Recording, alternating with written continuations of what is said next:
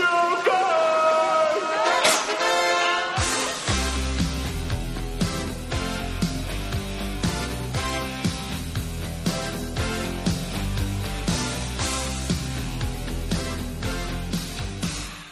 Hello, everyone. Welcome to Mouth Off. This is the official podcast of HeyYouGuys.co.uk.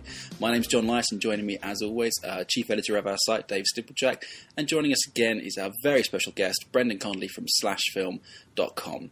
Um, we have a couple of reviews that we're going to go through today, and then we're going to have a look uh, at the Oscars. Also, we're going to have a look at a bit of um, controversy that erupted on our site, uh, the notion of remakes and are sort of any films by any by a certain director beyond a remake. So um, that's what we're going to talk about today. Also, we're going to be bringing up the notion of 3D. So, chaps, the first one we're going to look at today, in what's been a pretty quiet week uh, before the Oscars, is Legion.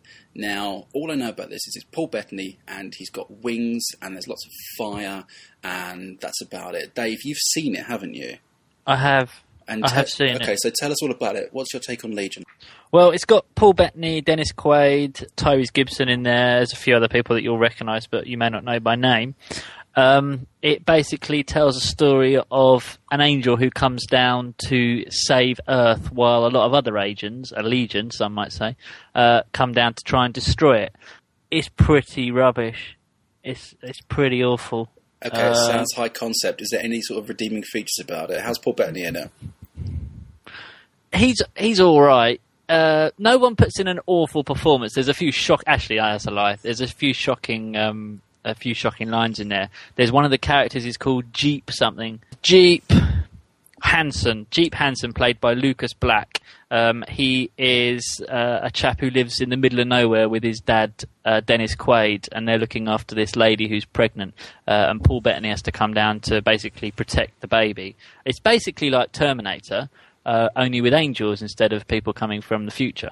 But it's just a confused story. It's not going anywhere. Um, What about the special effects? Because it looks quite effects heavy on the trailers that we've seen. yeah, the special effects are all right. Um, and from looking at the film, I thought it was going to be like a hundred million dollar film, but according to Wikipedia, it was only twenty six. I say only; it's still twenty six million dollars.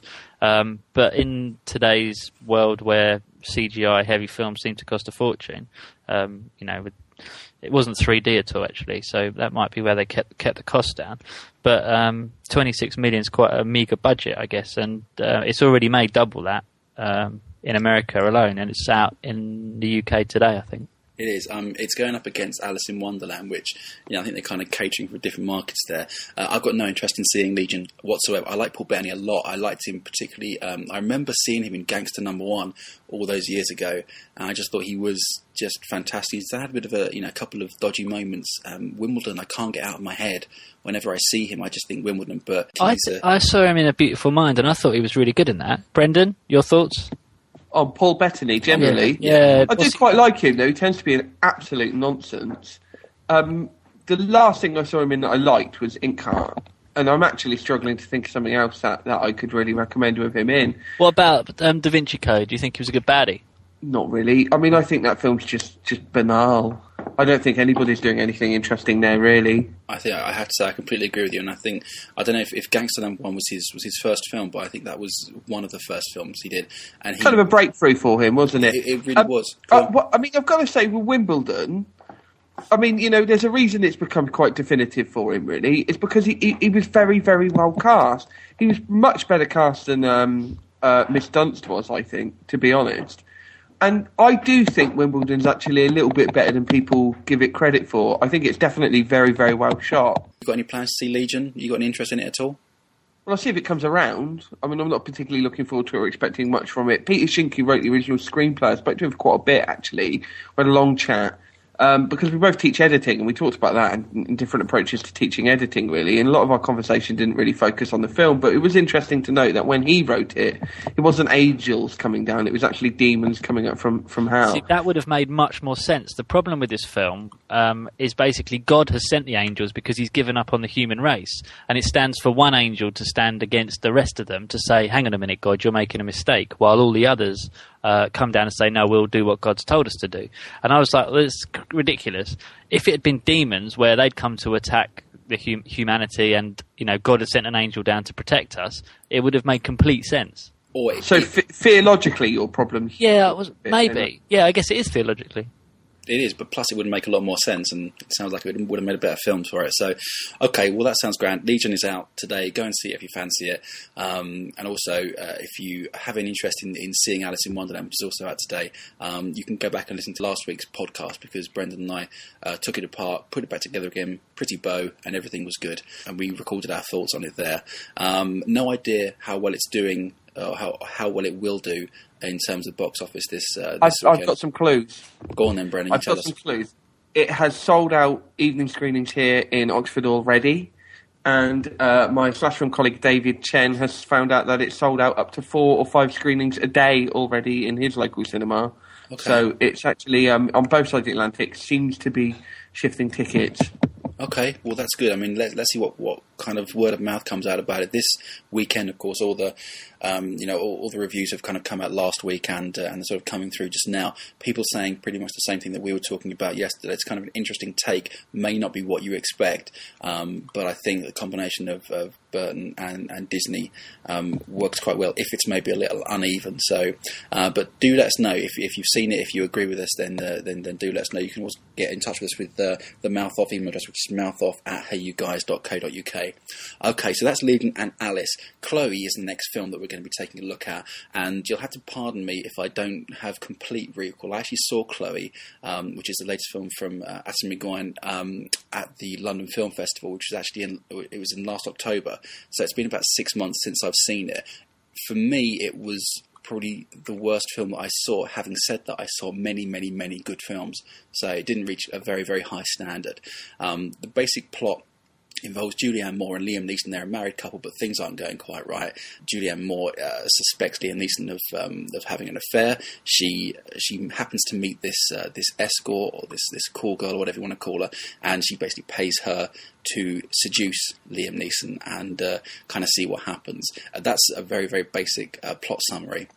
Um, one of the things I do have to say about it, it looks just incredible. I have to say that it was filmed in Toronto, and it looks absolutely beautiful. Um, the the script was it was pretty uneven. However, um, Julianne Moore did give a quite good performance. Liam Neeson, this was actually filmed um, when Natasha Richardson, who was Liam Neeson's wife, um, had the accident and then subsequently very sadly died.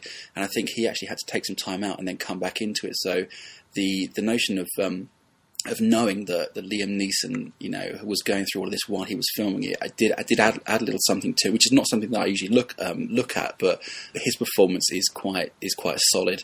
Amanda Seyfried, who plays the uh, plays the escort, the eponymous Chloe, she. Uh, kind of does um, you know sweet, seductive, and crazy all in this all, all, at the same time, and it's actually quite quite fun to sort of you know pick out which one she's doing at, at the moment. The problem for me came about three quarters of the way through. I'm not, I'm not going to give anything away, but um, Amanda Seyfried walks out of a walks out of um, Julianne Moore's office and looks directly into the camera. Not so much, you know, breaking the fourth wall or shattering it and then smacking you in the face uh, as the audience, and it kind of falls apart there, and the ending doesn't work for me at all. But um, it's kind of interesting if you're looking for a really beautifully shot, unhinged, crazy person uh, on the loose within someone's marriage. Brendan, I know that you're a particularly big Egoyan fan. Are you looking forward to this one at all? Yeah, I am actually. I am. I mean, I'm a little alarmed by by that pointer you just made, but I would I would say it's very interesting, John. You just listed a bunch of reasons to like the film and only one to not like the film. Yeah, so I'll be yeah. I'll be interested to see how uh, imbalanced like, it feels when I when I watch it and how powerful that moment actually uh, it actually is. Um, I don't know if you've seen the original movie Nathalie that this is a, a remake of, but it was a, no. an older film by Anne Fontaine who did the um, Coco before Chanel movie that was uh, you know around last year, and um, I- I didn't think it was a particularly inspiring original, to be honest. I mean, I specifically went out my way to watch it because Egoyan was was remaking it, but he's he's very strong on what I think is sort of almost Hitchcockian sort of sense of uh, suspenseful interplay in romantic situations. So he sort of combines murderous intent and malice with a sort of you know, to give it a sort of a cheese cheeseball hook, a sort of an erotic thriller sort of thing, even in a way that it might feel like those really quite crummy er- erotic thrillers of the eighties and nineties, but but sort of elevated somewhat. Um, he's definitely very much interested in, in point of view and, and in the concept of narration and, and narrative and, and how point of view can affect that. And, and I, I want to know, really, is that something that's being played around with here? Because that doesn't really happen in the original. No, I have to say that's exactly um, exactly what, what he is trying to do with it. The, the problem for me, um, and it was uh, in, in, in my review, which I wrote like six months ago, I mentioned the fact that it was um, it was Hitchcockian in uh, in what it was doing, in the sense that I remember that Hitchcock would um, would be able to, to make the words "I love you" sound incredibly threatening, and I love that that notion of, of sort of turning things around. And um, the guy doesn't didn't hit it for me. I mean, this is the first one of his that you know that I've seen, and don't get me wrong, the director's presence was um, was really strong. There, you could really tell that this guy had a had a, had, a vision um, for what he wanted to do with these characters and this situation. But for me, when when when the fourth wall started teetering a little bit, um, it kind of it kind of annoyed me, took me out of it. That's not something he's done before. Interestingly, this is the first of his films that he didn't write. This was um, an adaptation written by Erin Cressida Wilson, who wrote Secretary, and I'm really not a fan of Secretary. So Okay. Well, I mean, it, it, you know, I, I think um, everything that you mentioned from the from the 80s and 90s erotic thriller, um, you know, the sort of Channel Five. 11 o'clock fair. Uh, the sort of stuff that um, Mrs. Mark Kermode keeps writing all these big, heavy, heavy, pretentious books about. well, I haven't read any of those, but it's exactly that kind of thing. Having said that, um, you know the performances are good, and and it, basically it's been six months since I've seen it, and and like you said, Brendan, I have listed quite a few reasons to to, to go and check it out. It wasn't terrible. Um, it didn't inspire me in the some in the you know same way that some of the other films of the festival did. So um, maybe it was just bad timing for me. But do check it out because that's out today, I believe. Uh, Do you Dave- think, John, that it wasn't as good just because you had seen so many other good things? Yeah, I, I think I, I was coming in from things like in education, um, Single Man was there, wasn't single, no, yeah, and um, and you know the road. What else did I? You know, so Yeah, so many yeah. so many good films I saw saw in quick succession. And Chloe was like a Saturday morning uh, screening, I think, and it was just um, it didn't live up to it for me. Uh, you check out my, my review on the site because it's far more eloquent than I'm I'm explaining it here, and it might sort of persuade you one way or another. Um, Ah, the eternal podcast problem. John, can, can I ask, um, is there anything good that you saw at the festival that's still outstanding? Is there anything we're still waiting for? um, single man. Chloe is, I think, probably the last. There was a Prophet, White Ribbon. Um, I don't. I don't think that there is. Um, I, I could be wrong. I might have to go back and check it. It But always feels a a little quick- sad to me when the you know London Film Festival season is over. Like sort of four or five months later when they've all finally sort of come out. Yeah, but it is quite weird because um, for the, for the for the last you know for the last couple of months, I've been really you know looking forward to people seeing a lot of the films that are coming out. I remember you know an education blew people away, and um, and I was talking about it to people, and of course they hadn't seen it, so it was, it was frust- you know frustrating in that respect. But um, uh, Chloe coming out now, I think um, I think that's certainly the end of my festival films, and uh, you know I'm sad, but there's always next year, isn't there? So Yeah, well, that's the thing is it's only six months away now, I guess, is it? If it's six months yeah, since you pretty last time saw it. so I can't wait for that. And Dave, are you interested? we- in- Go on, We gonna- start going out to other international festivals now. We'll start seeing the film six months. Yeah, yeah, yeah. Yeah, yeah. Oh, Up in the Air, that was another one, wasn't it? That was on yeah, yeah, but that came out recently, so Yeah, yeah. quite a while ago. Um, okay, we're going to move on to uh, to a couple of our features that we're going to be discussing right now, and actually it fits in quite nicely as Chloe was a was a remake. Um, one of the news items uh, you know made us made us chat about um, about film this week is the notion of uh, Will Smith apparently is involved in a remake of Hitchcock's Suspicion. Now, when I wrote the the, uh, the news article up, there weren't that many um, uh, details, and it's pretty fair to say that it was just you know uh, speculation with maybe a couple of um, couple of bits of uh, you know proper news in there somewhere.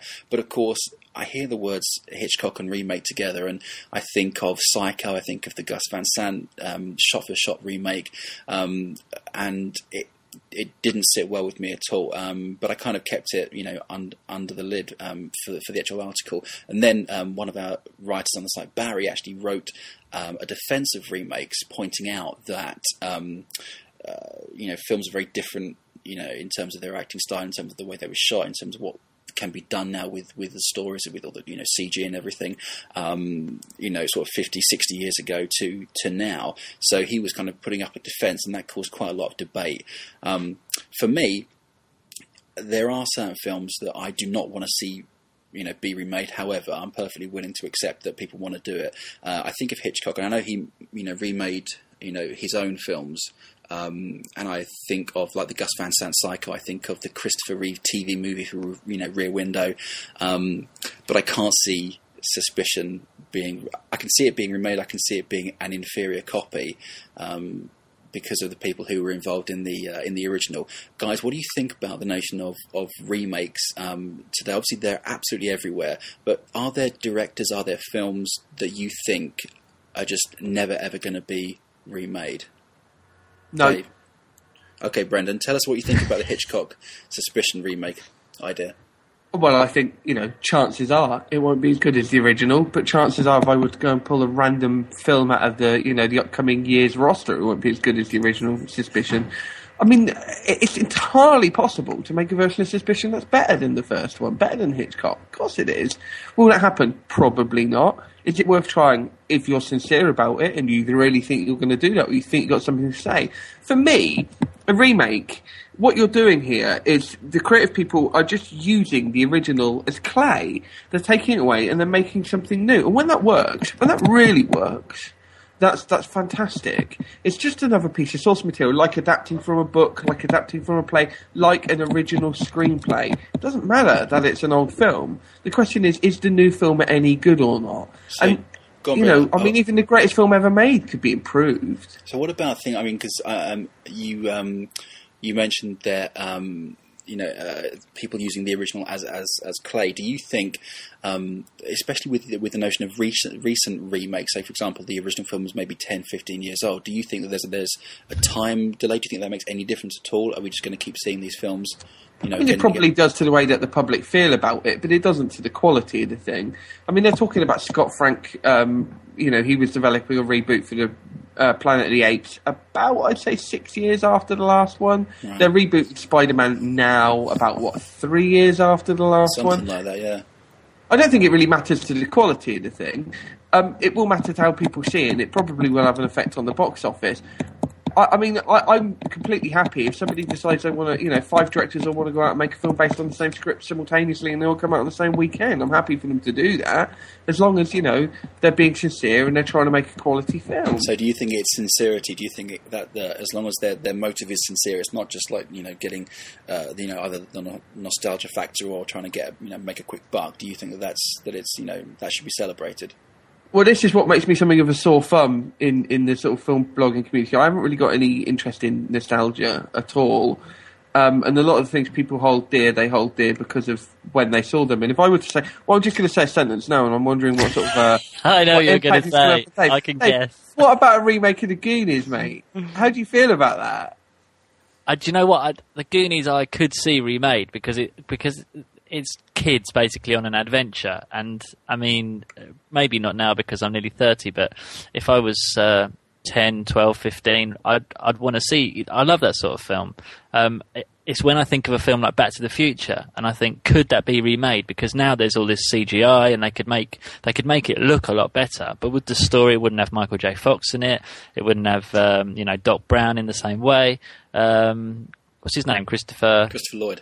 Lloyd. Thank you. Um, so I couldn't ever see that being remade, but I could see the Goonies being remade. So okay, I'm, I'm going to ask a question here because I'm I'm, I'm kind of uh, hovering in between both the both of the opinions here.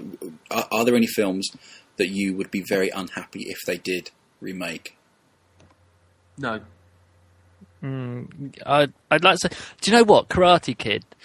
I would say don't remake it. It's perfect. Too late, mate. Brendan won't laugh. Exactly. Yeah, I know, I know. But let me finish. Um, however, the new trailer came out. It was either at the very beginning of this week or the end of last, and it looks really good. And everyone on the uh, people are commenting on the website going, "Oh man, they only had to go and make it good. That means I'm going to have to go and watch it now." Um, you know, it's got loads of nods to the original, and so maybe maybe maybe if they did do a, do you know what? If they did do a Back to the Future remake, I would still go and watch it.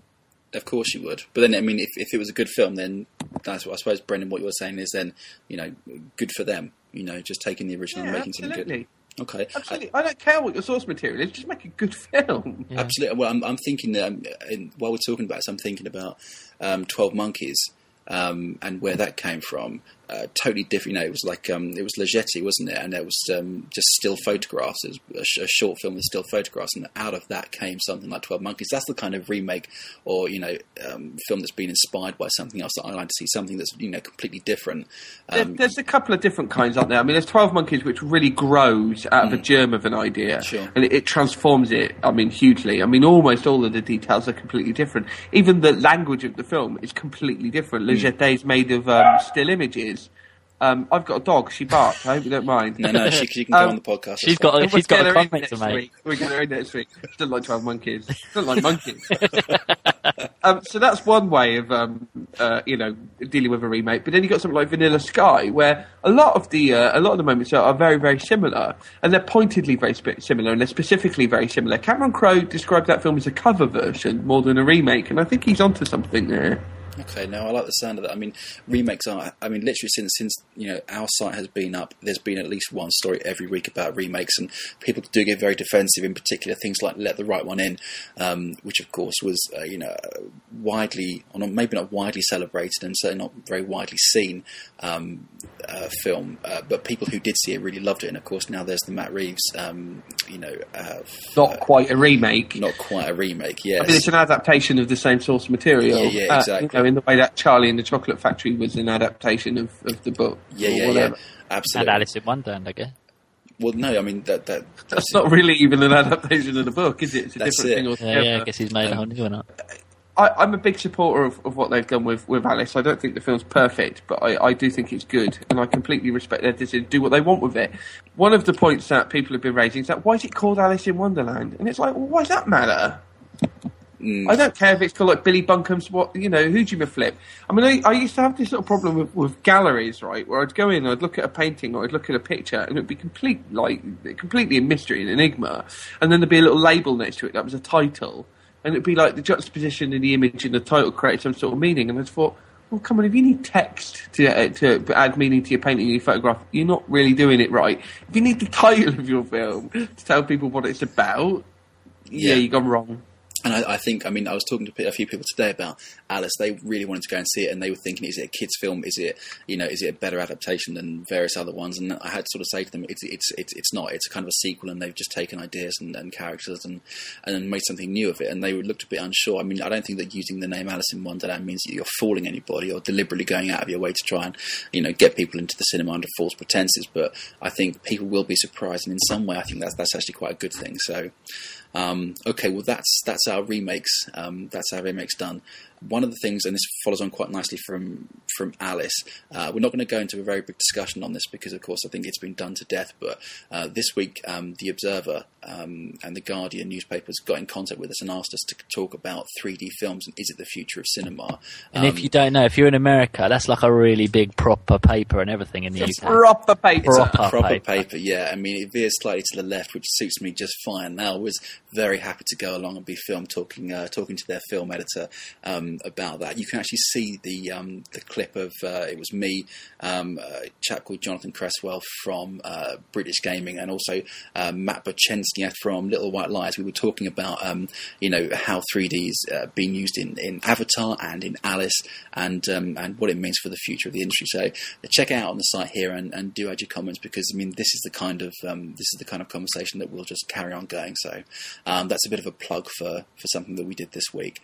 Okay, we are two days away, gentlemen, from the Oscars. Now it's the 82nd Academy Awards, I think, um, and uh, 80 seconds, but Yep. four and a half hours. more like that. if only. It would, that's how long the nominations took. Exactly. Probably not even that long. Yes, this is the 82nd time that it's been uh, that it's been held. Of course, people are saying it's the Avatar, it's, it's the Hurt Locker, who's, who's going to win it. We're not going to go through every single one, but guys, I just wanted to get your, your opinions two days before before the event.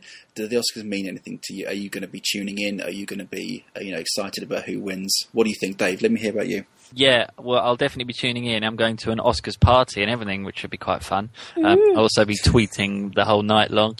It is good. I think it, it keeps these film industries on their toes. You know, if they want to get noticed, I mean, it, the, the problem with them is that not always the right films get noticed. Um, we you can listen to a previous podcast, I think it was a couple ago, um, where we discussed what should have made it and um, and what didn't. Um, but it is good for the industry. It's also good for the audience when some of these comical speeches come out, um, all the emotions come. But it, uh, has Avatar got it? I'm not sure it has. Uh, okay, so Brendan, um, tell me what you think about the Oscars. Do you have a routine?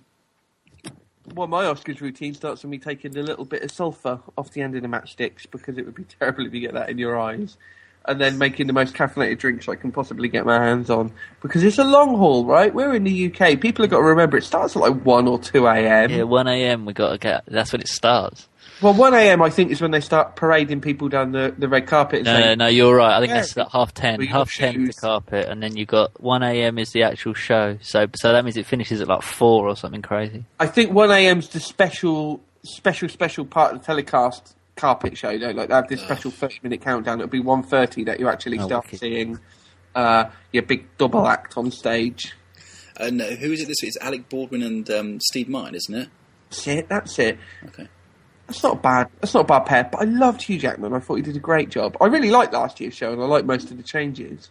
And they've just, uh, I'm not sure, I mean, I, I know that he turned it down again, but I'm not sure um, if people are going to be happy or disappointed. I mean, the presenters for me always did seem to make it a huge difference for it.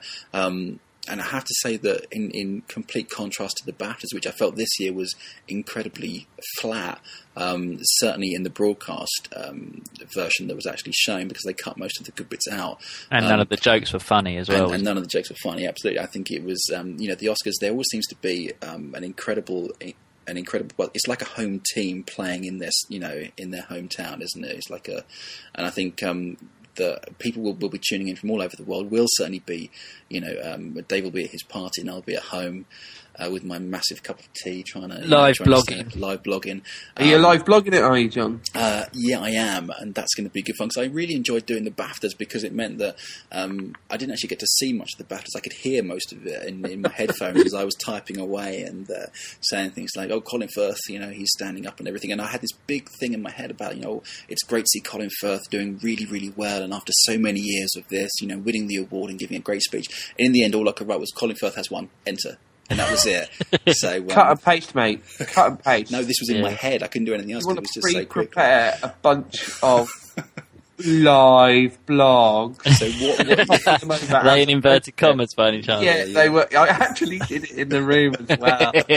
Okay. Um, Band, We've me out. also we got Tom Perkins, our new um, video correspondent, as we've called him, is going to be doing a live video show pretty much all night. So he'll be uh, either tuning into John's live updates and then talking about them in front of a live camera, uh, and we'll embed that on the website in a separate post, post so you can um, ask him questions and get reactions from him and stuff. So it should be. We're hoping it can be a completely interactive evening that you'll watch it on TV, li- listen to us uh, if you can do both at the same time, um, and um, hopefully we'll have some photos the day after as well for you.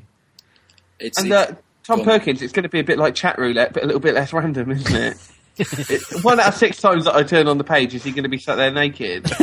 I hope not. Thank goodness I won't be watching. I, Or I think, might. I think there's every chance. That, I mean, I, I actually tuned into Tom's show um, last night. He does it every Thursday, and um, it was uh, it was really really good fun. I really like the interaction between you know this sort of you know chat blog TV. I think it is um, you know gives you so if you are interested uh, and you want to see Tom uh, deliver his views, and also you know you can ask him questions, then then then do check it out because uh, even though we are here in the UK, uh, we always staff and watch the Oscars, and I think it's uh, you know it's it's it's a, the biggest night, you know, certainly certainly for Hollywood to sort of pat themselves on the back. And uh, I mean, predictions. I guess are we all thinking Bigelow for director and Avatar for best picture? Are we thinking that's the way it's going to go? Bigelow for director, certainly. There's been a big upset this week, hasn't there? I mean, everything seems to have gone a little bit wrong in the Hurt Locker camp. Um, one of the producers sent an email around. It was rather pleading, which is fine, but he made disparaging comments about Avatar, which is not. So he's been told he can't come along. Have and- decided already who's won, though, weren't they, by now? Well, no, well, see, they won't see because there was a massive amount of ballots walked in on Tuesday very late voting, very late voting this year. I think deliberately late as well. I mean, that, that's the thing. I, I got the impression was that you know all, all of this stuff is. I mean, uh, Brendan, I assume you're going to are you going to mention the fact that, that someone is now suing the producers of the Hurt Locker. Basically, there's an army sergeant suing the producers of the Hurt Locker because they're saying that they are, um, in an unauthorized way, using elements of his life. And that the main character, which is a bit of a funny concept in a film like The Hurt Locker, but I suppose you can pluck a, a protagonist, um, it is, you know, based upon him and that certain personal details of his life are very closely echoed. Um, it's a diff- difficult one to call because a lot of people who do what this chap's done, a lot of the personal details of their lives are all going to be the same, aren't they? I mean, they've all been submitted to a lot of similar circumstances. Um, uh, on the other hand, I don't know. Mark Boal is a, a, something of a, of a researcher and a, a sort of quasi documentarian at heart, I think, in the sense that he wants to put a lot of real life information and detail in there. So, so maybe he did use um, uh, Mr. Mr. Sarver, I believe, as the basis here. But um, you know, should that hurt the film's chances on Sunday night? Eh, It probably just lends it a little, a little sheen of authenticity. Actually, it might even help it. Yeah, yeah, I think so. I mean, yes, it's it's, it's been a bad week, but um, you know, I, I can't see it affecting it, you know, particularly badly in in the sense that I think Dave is right. I think people have either made up their minds already or they've just voted. I think um, uh, that's certainly what, what what it's going to be for, for best film, and best director. Um, are we thinking supporting actor? Is it, is it going to mirror the BAFTAs? Do you think? I think so. Yeah. Christoph Waltz all the way. Oh, I sincerely hope so. I'll be absolutely distraught if he doesn't get it. I've got to say, when Mickey Rourke lost out to Sean Penn last year, that still hurts. Actually, when I think back on that, it's just like a robbery. Well, there, I mean, there, there have been many, many, um, you know. Uh, But but I mean, eh, you know, I mean, if it happens, if it happens with Waltz, it's the same thing, but sort of like squared. You know, I mean, I think his performance is not only the best best performance by a bloke in a film last year. It's one of the best performances by Blake in years. Yeah, it really, really is, and I think there's absolutely no way that. I mean, and peop the other people who are nominated in, in that category, there's just you sort of look at it and think, yes, they did solid work, but Christoph Waltz, I think he was just he was just outstanding. I think maybe that's the only one that Tarantino's going to going to win.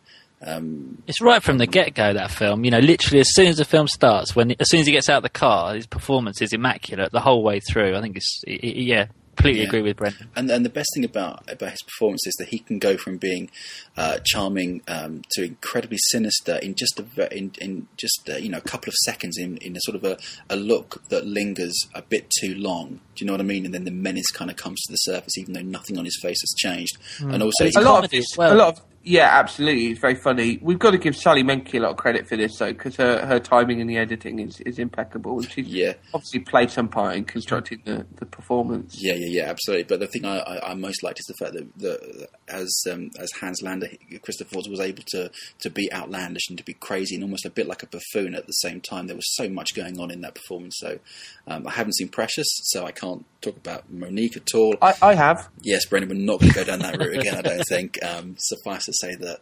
Um, but okay. Put it put it this way, Brendan. We we know know your feelings on Precious aren't aren't the most complimentary. But do you think Mo'Nique deserves this? No. Do I quite like her? Yes. Do I want somebody who is in Irish Jam to win an Oscar? Hell yeah! Hell yeah! I mean, if it, I mean, if she, like, I mean, then they can put like featuring Academy Award winner Mo'Nique on the front of the Irish Jam box. That's going to be the best thing ever. Well, that that looks like it's it's, it's going to happen. Um, we've got, um, uh, I think it's ten films this year, isn't it? So are we all Yeah, agreed that ten. Avatar's going to win going to win that one? It should do. Come on, it's the biggest film ever made. It's the I wouldn't say it's the best film ever made, but it's got to win it. Best film of the last five years, though. Somebody said once in my ear. Um, I, I, I don't. I'm not sure it's going to win. What do you Harvey think? Weinstein's running around saying Glorious Bastards is going to win because because the um you know the unhappy couple have split the vote. The unhappy ex couple Sure. have split the vote somewhat. Um, and a few people have claimed that. Actually, he's not the only one. I, I can't I can't see it, but it is, it's probably the third most likely contender. That's quite tantalising to think, isn't it? What if um, you know, Inglourious Basterds was was the one that Yeah, that'd come shocked from left field a bit, wouldn't yeah, it? it really would. And I think I'll be running around jumping about if that happens. Can you video that? yeah, we'll put that up on the on the site if Brendan does actually do that. But um, it's I mean, I'll do a footer whacking. Please Paul don't tell me Weircliffe. that. okay, um, that's a little Alice in joke there. People who have seen it, then, then you're bound to get that. Okay, so that I mean that's going to be our, our Oscars preview. I mean, I think there's there's a very good chance that once the Oscars have happened and once we've had a bit of a chance to sleep again after after Sunday night, Monday morning, um, that we will come back and do maybe another um, a shorter you know version of the podcast just to do a kind of a, of an Oscars roundup because I think it's Special gonna be- edition, if a you will. special edition, if I will, and I will. Um, so, Brendan, if you're around for that, then that that would be great to get your I take. love on it. You call it like the mouth off topsy. Mini like, mouth off. Topsy. Mini mouth off. That's quite Mini nice. months okay, that's it, guys. You just witnessed magic there. Uh, okay, so um, guys, that's that's pretty much it for for today and, and for this edition. Is there anything else that you know floating around the ether that you want to be uh, talking about? I'm surprised we're not talking about this poster quote. Oh yeah, no, you, we need to get that in there. The, Okay. So a film called Cut, which uh, is a new British independent film. Um, it stars Zach Galligan, who you may recognise from Gremlins as uh, Billy, um, and Hey You Guys has uh, its first ever quote on a poster, and we're rather proud of the fact. Uh, you can see the poster on the website, um, and the film is out on Monday, and What my was reviews the on the quote? website as well.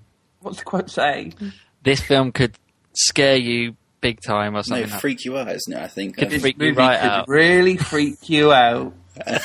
the best thing is that leaves it up to the uh, to the audience to kind of work out which way to take it. But um, you know that was actually quite a quite a big moment for us, as, as I'm sure people who have been reading the site for a while know. Dave and I uh, didn't really know what was going to happen with this site when we set it up, and we've always sort of set milestones for ourselves, and um, we would joke about you know getting to a screening, and then that you know that that would be it. So to get um uh, you know our name and uh, part of our review on on a poster actually means quite a lot, and um, uh, you know, so um, that just kind of shows where where we're heading, and uh, you know, hopefully you, you'll see posters all over, you know, all over the place with "Hey, you guys" uh, quotes on them. Um, so, uh, but do you know check check it out on the site, and then if if you're in the mood for a one take horror film, uh, then uh, then go and buy the uh, go and buy the DVD. That's actually got about 17 takes in it because there's that sequence. 14, That's all cut 14. up. Is Um, it? Yeah. I'm oh no, gonna- no. There's only yeah. There's that little bit there, but um, yeah, no. They did that. So the first few minutes are all uh, are cut like a normal film would be, but then 70 minutes of it is all one take with one camera all the way Oh, through. supposedly, okay, one take. Okay, well that's fine. Um, I haven't I haven't seen it myself. Um, Dave, you have seen it. Does, does it work, or is it a bit gimmicky? Yeah, no, it's clever. Uh, check out the review on the website. I think. Um, Okay.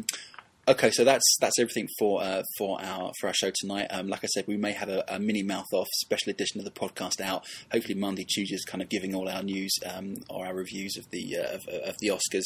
Um, uh, Dave, Brendan, it's been it's been a, an absolute pleasure. Obviously, you can check out our site heyyouguys.co.uk or get in touch with us at mouthoff at heyyouguys.co.uk or follow us on Twitter twitter.com forward slash hey you guys blog. Um, Brendan, you're on slashfilm.com, um, particularly for those people interested in in the UK uh, cinema.